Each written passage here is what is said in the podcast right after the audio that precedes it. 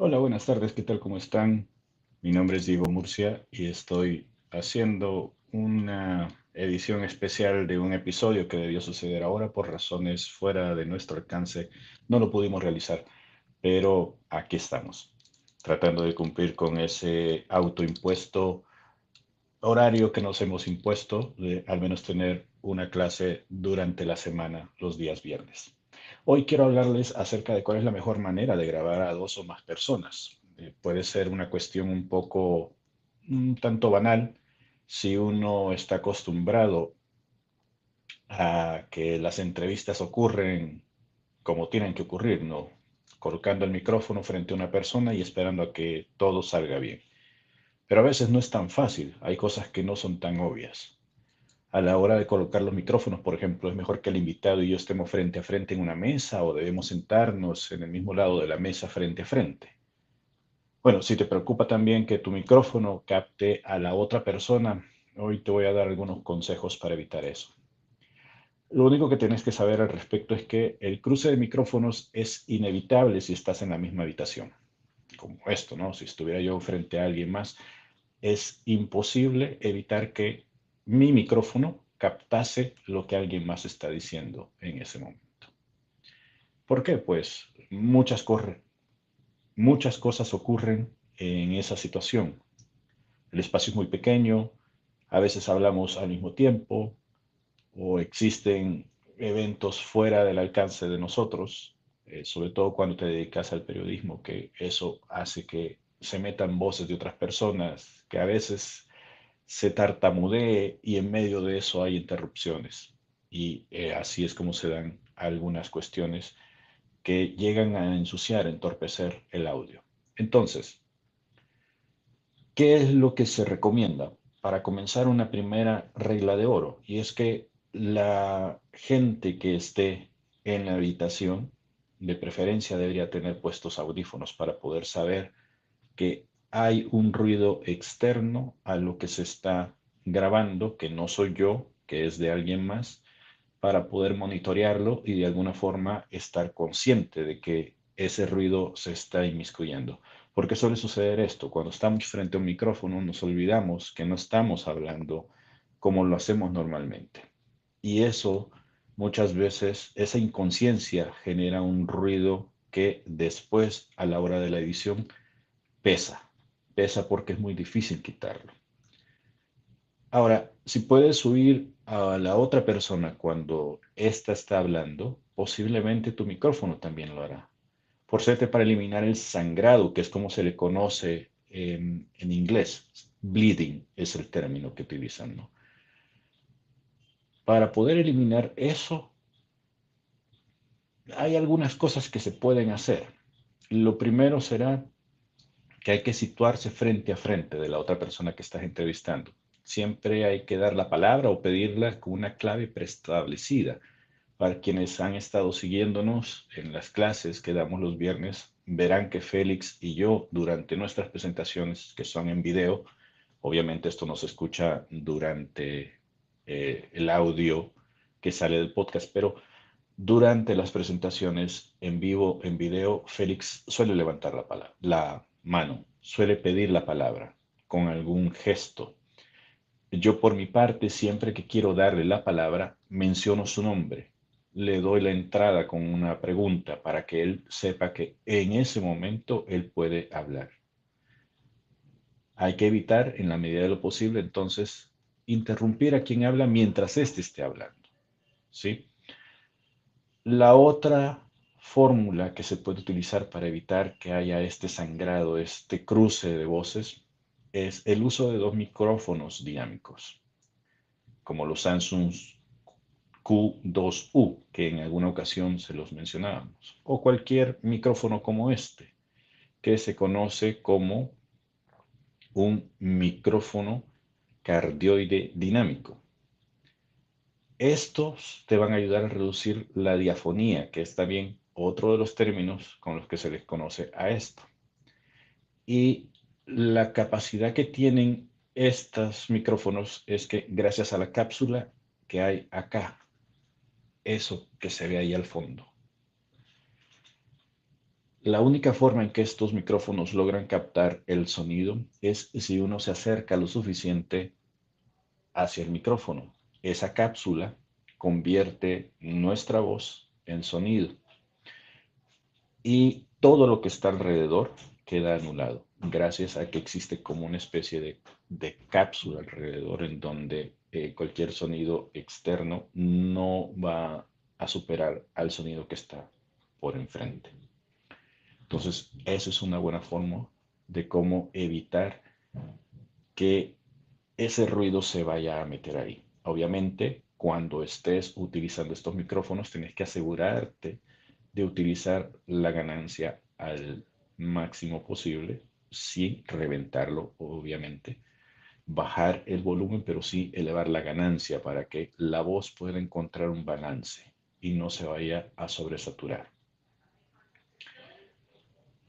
Si estás consultando un medidor, es decir, un aparato con el que puedas ver tus descensos y tus ascensos, básicamente si puedes ver dónde estás metiendo más volumen y menos volumen, por lo general hay una aguja o una barra que te indica los niveles, ¿no?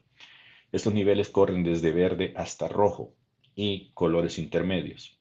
Si estás llegando a rojo, significa que la cantidad de sonido que está pasando por esa pequeña cápsula es horriblemente alta y tienes que bajar el volumen.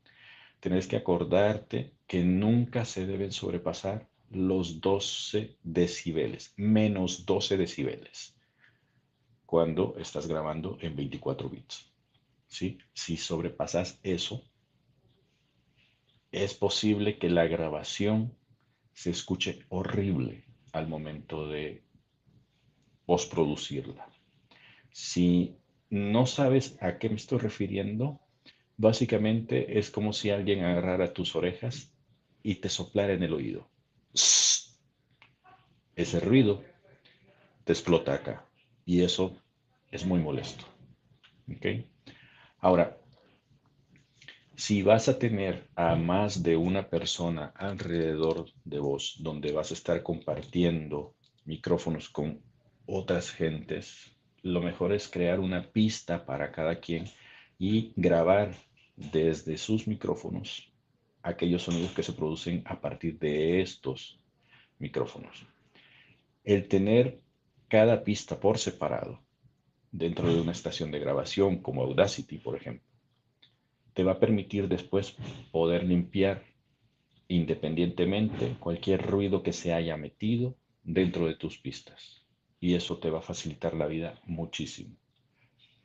Sí existen algunos pequeños contratiempos, como el hecho de que las pistas a veces no están sincronizadas y hay que buscar la forma en cómo lo que yo dije, lo que dijo Félix, lo que dijo el invitado, en determinado momento case para que pueda tener todo sentido, ¿no? Pero hay formas. Por ejemplo, el famoso chasquido de dedos te puede dar una indicación en dónde comienza el audio y dónde termina. Aplaudir también. O el simple conteo en reversa de 3, 2, 1 para poder iniciar y establecer que ahí es donde comienza el audio que estás grabando. Sobre todo cuando hay una latencia. Es decir, es posible que estés grabando en diferentes aparatos, micrófonos, celulares, computadora, porque tus entrevistas están siendo retransmitidas a través del Internet haciendo un uso de una consola o de un mixer. Y eso puede hacer que la persona que esté al otro lado de la pantalla, que esté al otro lado del micrófono, esté mandando su señal hacia donde la estás grabando con algunos segundos de retraso. Obviamente eso en postproducción lo vas a poder reparar, pero tenés que estar consciente de que eso está pasando. Ok, ¿qué más? Veamos, el, lugar donde se graba también puede afectar el, el producto final que vas a tener. Si tenés una sala donde hay eco, lo más preferible es que grabes previamente unos 20 segundos del ambiente para que después ese ruido te sirva de muestra, ese ruido de fondo te sirva de muestra y luego sea muy fácil poder identificarlo con los programas como Audacity para poder quitar ese fondo y así limpiar esos audios. Créeme que si a mí me hubieran dicho eso hace muchos años me habría ahorrado muchos dolores de cabeza porque por lo general no se hacía. ¿Qué más? La sala también tiene que ver en el sentido de que no es lo mismo grabar en un lugar en donde hay muebles, cortinas, alfombras, puertas, gaveteros, libros, porque de alguna forma el sonido rebota y es absorbido por todos esos elementos. Por eso muchos de los que comienzan en este mundo del podcasting y no tienen acceso a micrófonos profesionales o semiprofesionales y tampoco tienen un espacio donde poder grabar sus sesiones, hacen uso de los armarios, la ropa y todo lo que haya ahí, los zapatos, el basurero, perdón, el eh, trastero este donde metes la ropa, en fin, todo lo que hay dentro de el closet ayuda a minorar la reverberación, que es básicamente lanzar la voz como si se tratara de una pelota de ping pong y esta va a rebotar por diferentes lugares y va a regresar a vos. Con esto lo que te aseguras es que estás encapsulando el sonido y vas a tener un sonido un poco más firme, más fuerte si estás planeando grabar en un lugar donde no vas a poder tener control o no vas a poder tener acceso a esos micrófonos, intenta buscar una habitación que cumpla lo mejor posible con esos requerimientos, donde puedas minimizar al minimizar al máximo estos pequeños inconvenientes para que no te sea difícil después tratarlos durante tu sesión de edición en la estación de trabajo. Eso es todo por ahora. Creo que hemos cubierto bastante bien los espacios que se necesitan para poder grabar con dos o más personas. Espero que te haya gustado esta sesión. Seguimos aquí intentándolo, seguimos creciendo. Esperamos que esos números no dejen de crecer porque nos dan mucho aliento, mucho ánimo para poder continuar haciendo este tipo de contenidos que te traemos todos los viernes. Nada más me resta decirte que si tienes ganas de comprar los equipos que nosotros estamos utilizando para que no le vayas a fallar y que vayas a lo seguro en tu emprendimiento, si quieres tener una sesión de trabajo en donde se discutan cómo mejorar tus contenidos, cómo mejorar la forma en que estás realizando las grabaciones o si quieres tener ideas nuevas y frescas sobre qué hacer para tu podcast, ya sea en video o en audio, visita la página Escuela del Podcast. En la Escuela del Podcast puedes encontrar nuestra tienda donde vas a ver todos los aparatos que nosotros hemos utilizado y que garantizamos que te van a servir para poder hacer de tu emprendimiento una cosa profesional. También puedes encontrar contenidos como este, donde vas a poder tener acceso a información gratuita para poder mejorar y subir de nivel lo que ya estás haciendo. Y si quieres tener acceso a contenidos exclusivos, también puedes meterte a nuestra página y adquirir la suscripción premium para que podamos tener un acercamiento más mm, profesional, más humano, por así decirlo y no tan alejados con la frialdad de estas pantallas que nos separan. Eso es todo. Gracias por estar acá. Nos vemos la próxima semana.